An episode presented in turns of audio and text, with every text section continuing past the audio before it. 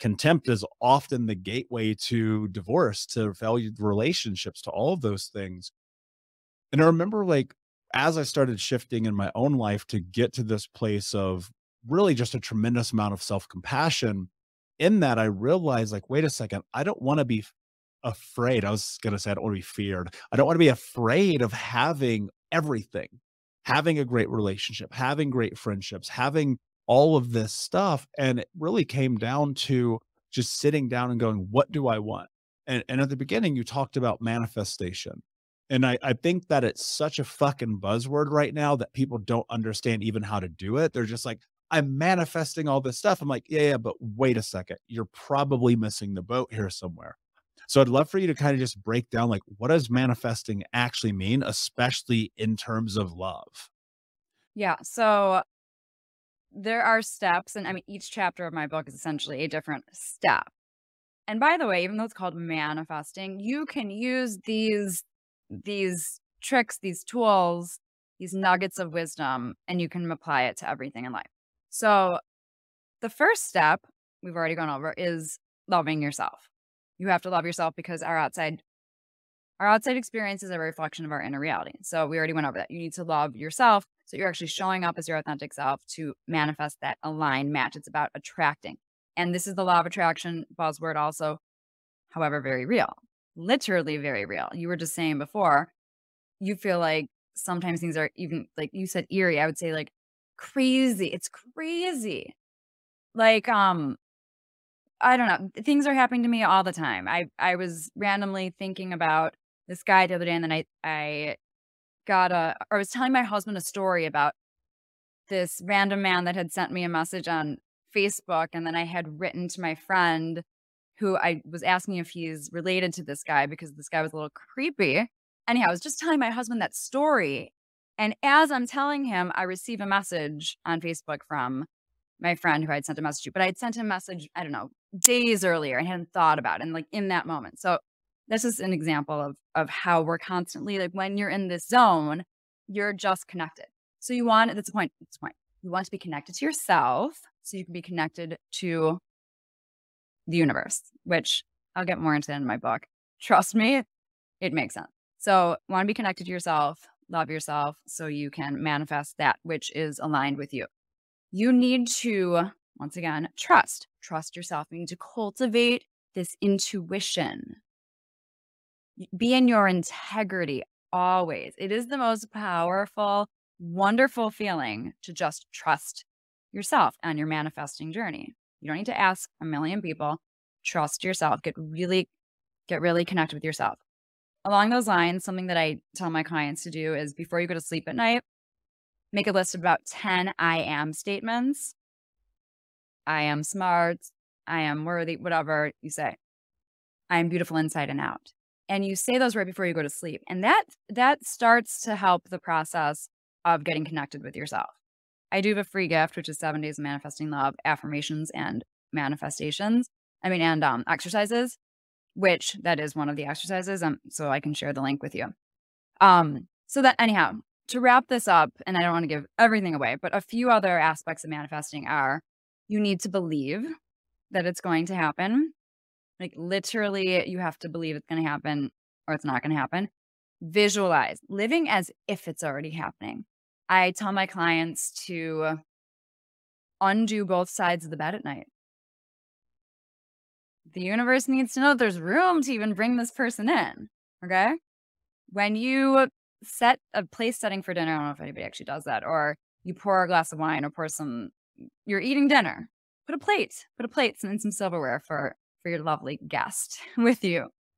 And also have the men start to have the mentality of you are in a couple and what it would feel like. And once again, I have exercises and tools for this.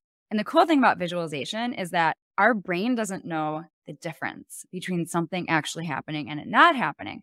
So the more that we actually live as if it's happening, the more easily it will come into our life. And that's also why it's important not to live in the past. Because if you're living in that mentality of the past, you're not healing. You mentioned the word confidence a few times. What does that actually mean?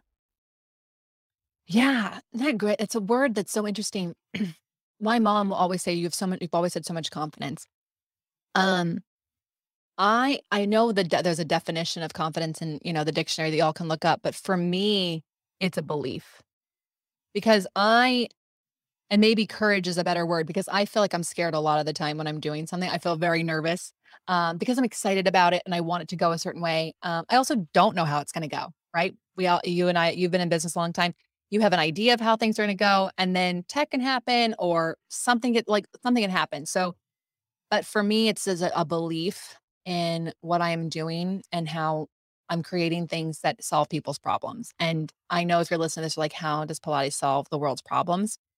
Um, because I think a lot of people don't know who they are and they can't, they don't spend time with themselves. And they, when they do, they're shaming themselves and they're talking negatively themselves. So to me, confidence is a, is it's a belief in myself in that even if I screw it up, even if I do it wrong, it's going to be okay because I'm going to just show up again tomorrow and I'm going to learn from it. So it's less, it's less that dictionary word of like, I'm so good at something. I've done it so much. I'm so confident in it. I'm nervous all the time. Um, my husband was recording an event that I had to teach at, and there was 85 people in the room, which doesn't sound like a lot if you teach 10, 10 talk to 10,000, but I had 85 people I was teaching in one room. And that at the time was years ago, I'd never taught 85 people in a room. And in the front row was a bunch of people who've never done Pilates before that flew out, a company flew them out to take my class. There's also like other famous Pilates instructors who took the time to take my class. And then there's all these other people. And I looked at my husband and I said, Oh my God, I'm so nervous right now. He said, How is this any different than what you're already doing? And there was that moment that I realized that, you know, I think a lot of us get nervous and scared. We doing a thing we already had confidence in doing. So for me, I just really try to focus on believing in what I'm doing and just doing the things that I know I can I believe in, I believe I can do. And um and then and the confidence and the courage and all of that comes. 100%. I a thought comes to mind and I'll butcher this so I apologize, but I was listening to Kobe Bryant do um, an interview and he was asked about being nervous taking game-winning shots. And he said, I'm never nervous taking game winning shots because I've already practiced it a thousand times in the gym. And I think that's such a relatable concept. People ask me all the time before I get on stage, even last week in New York City, they were like, Are you nervous? I'm like, No. And the response that people get is give me is shocking because they're like, wow, you're so confident. I'm like, yeah, but you weren't there when there were two people four people, the mirror, me practicing in this in my head 10,000 times. And and that's the truth about it. I, I'm I'm in full agreement with you. If you're not willing to go through the suffering of the doing it at repetition to create proficiency, you'll never be able to do it when it's on the line. You know, you see all the time in real life scenarios those who are unprepared because they're going to fail and I would rather fail in practice than fail during game time. You know, Iverson's thing about practice, practice, practice, we're talking about practice, it's just practice. Like that's so important because it is the practice in which you gain the tools to be proficient and yeah. build the confidence to show up when it's time to execute. And it's su- like honestly, like practicing sucks. Like it's boring. Oh, I used to, because people ask this, is a great question. People ask, how are you so confident when you do video? Right? Like, because now everyone has to do video. Like, you all, everyone, you all have to learn how to look at the dot on the screen, not the person's eyes, like all the things. Like, how did, but how did you do that? Because I've been teaching online for years. I've been teaching on before people got on Zoom. And I said, you know what's really funny? I took a random commercial acting class and they make you, they make you practice looking at a post it note while you make your bed. And you are like selling an Amex while you're making your bed. And so I practiced talking to post it notes in my house, doing this thing. And it ended up happening that when a very famous company brought me on to teach a Pilates class, they're like, wow, you're a natural. No, not a natural. I've been practicing talking to a post-it note while Swiffering my floors, you know, these things. And so um I I think people they look at other people doing stuff and they think that it was so easy for them. They don't see the practice. They don't see like the Kobe Bryant practicing game winning shots in practice, right? They don't see you, the twos and the fours. And when they see us, they see, oh, where we've come, where we're at now, not where we came from. And I challenge anyone listening that's like going, oh gosh, it's so easy for them. Whenever you say that to yourself, I want you to picture them actually starting with two people and four people because that's what they did. No, no one is starting off with 10,000. And by the way, you don't want to. You don't want your first speech to be in front of 10,000 people. I promise.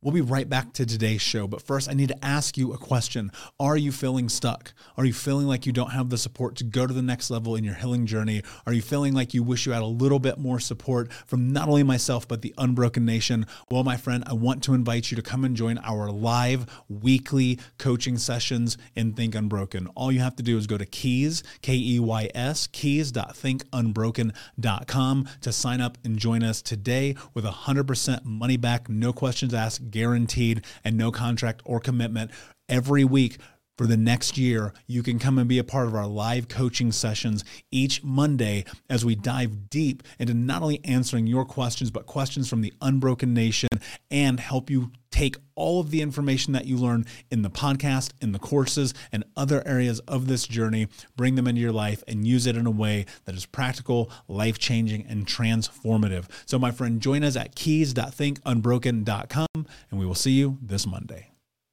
You talked about in your own journey this this aspect of recognizing a decade in that it wasn't until you started doing this inner child work that you started to create the space to be able to move into something healthy and safe and secure. What's the correlation there? With uh, inner child healing? Yeah. Oh, yes. Oh, gosh. I have a lot of thoughts on this topic. You know,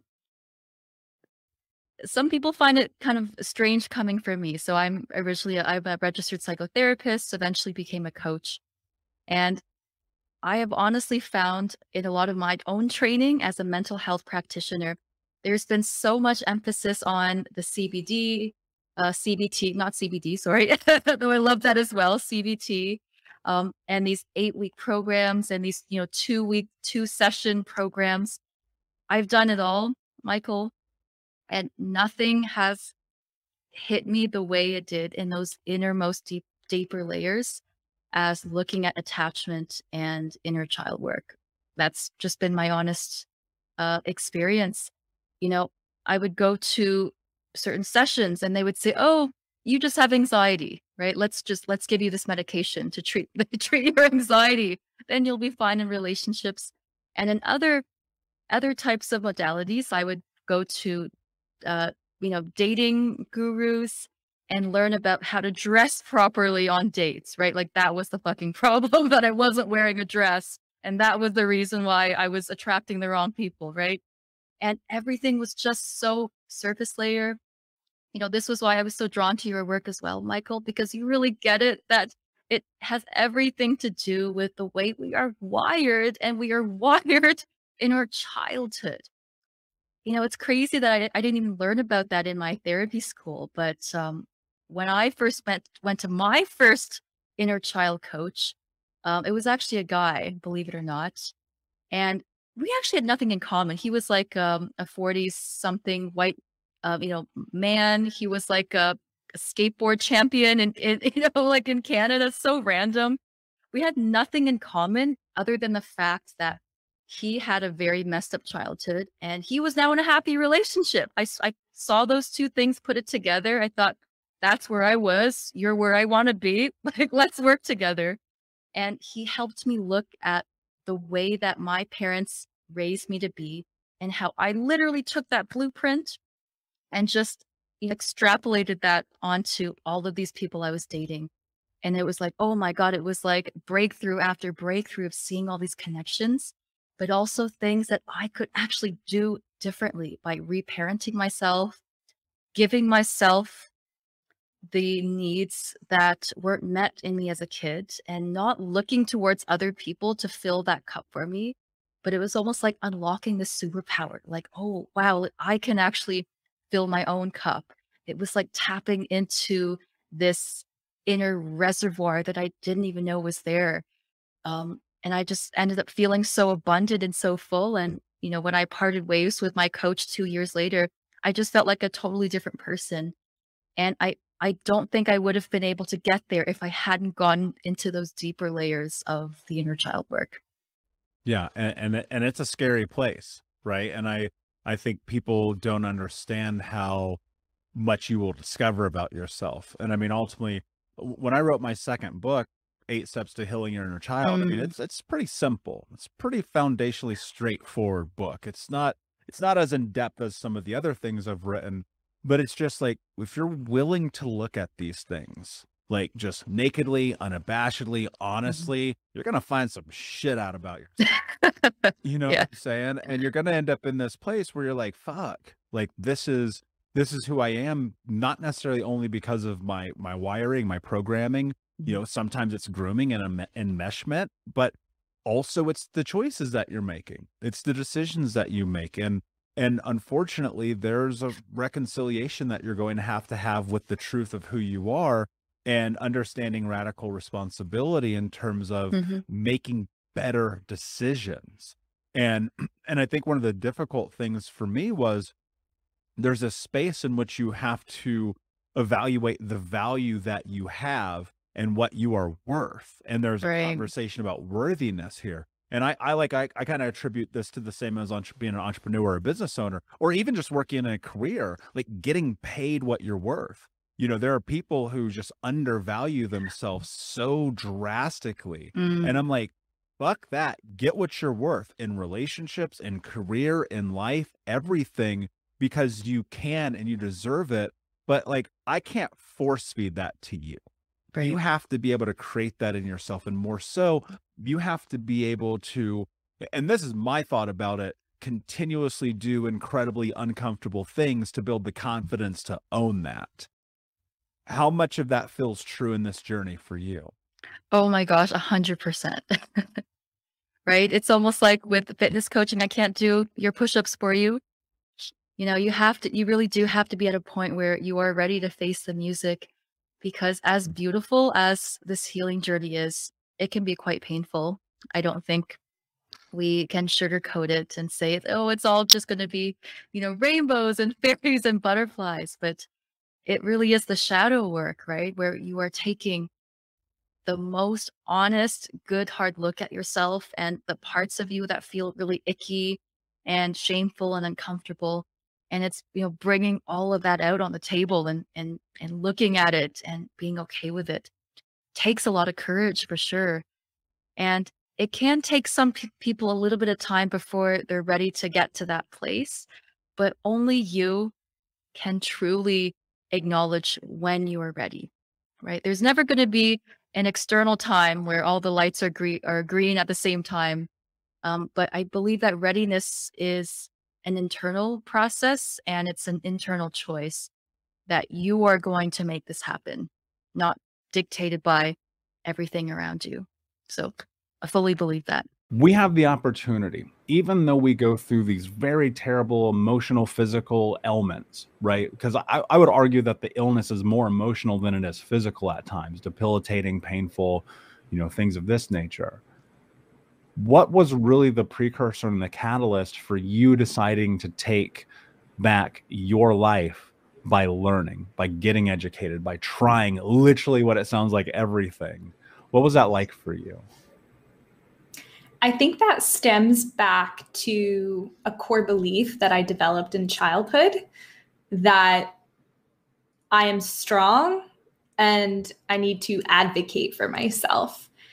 And I know a lot of times we hear about core beliefs, and a lot of times they can be negative core beliefs, right? I am not enough. I, I don't deserve healing, all of these things that we can kind of be stuck with. And of course, I have my fair share of those that I've had to learn and address over the years. But this was a core belief that really helped me and guided me throughout the process.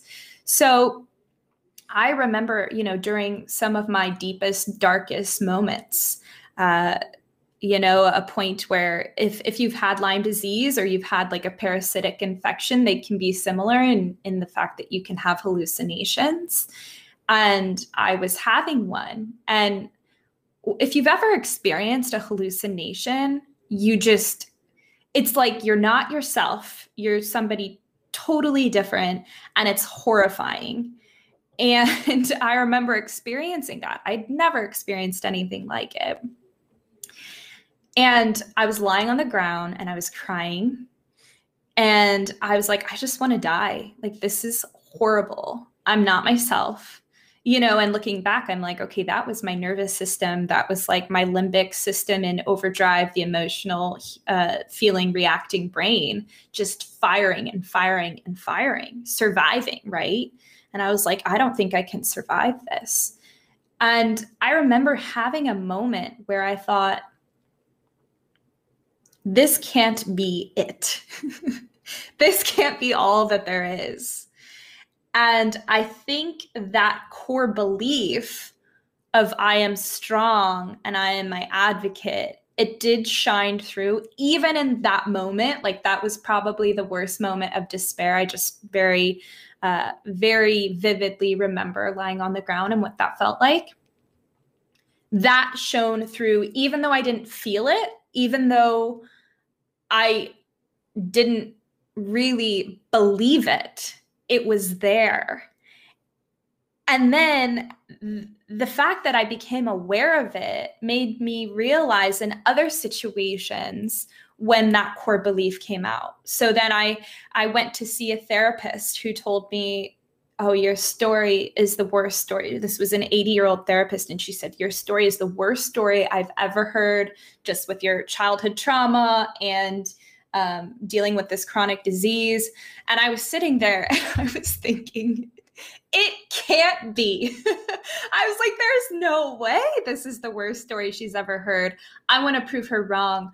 I'm strong and I'm my advocate. And I would go see practitioners and they would say, oh, you know, just like you probably experienced, Michael, of, of going through POTS and E. coli and, and these types of conditions, you know, my practitioners, most of them that I saw would say something along the lines of, well, you're just going to have to make yourself comfortable uh, and live with this for the rest of your life.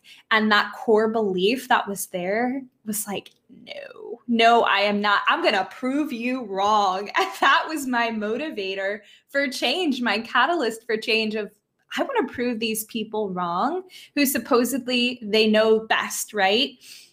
No, I know best. I have healing properties within me. I believe in my body and I believe in my immune system. And luckily, that neural pathway in my brain related to strength and resilience was strong despite my circumstances, my internal environment, my body, my external environment, what was going on around me. That neural pathway was still strong. And that just strengthened and strengthened and strengthened.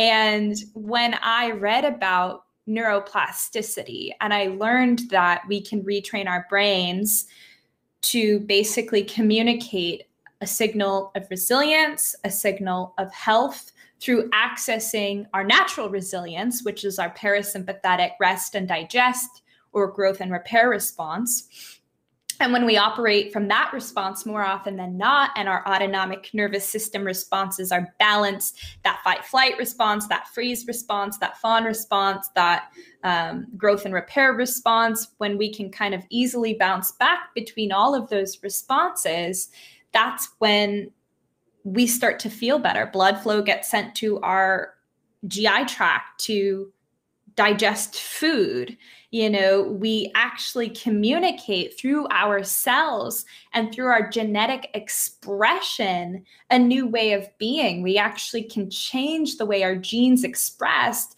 through releasing feel good neurochemicals like dopamine when we laugh, or oxytocin when we give somebody a hug, or we give to somebody in need. So, those are very you know small tangible examples of how we can change our neurochemistry to help us to feel better and to even shift our health and put focus on on our immune systems. And so when i read about this i had learned about it in pa school a, a very kind of small snippet of what i know now but it was so empowering to me. And at that point after dealing with this condition for a year I was like, I need something empowering. I have outsourced so much of my my ability to heal on external resources, right? Other practitioners, other people, other things, supplements even other tools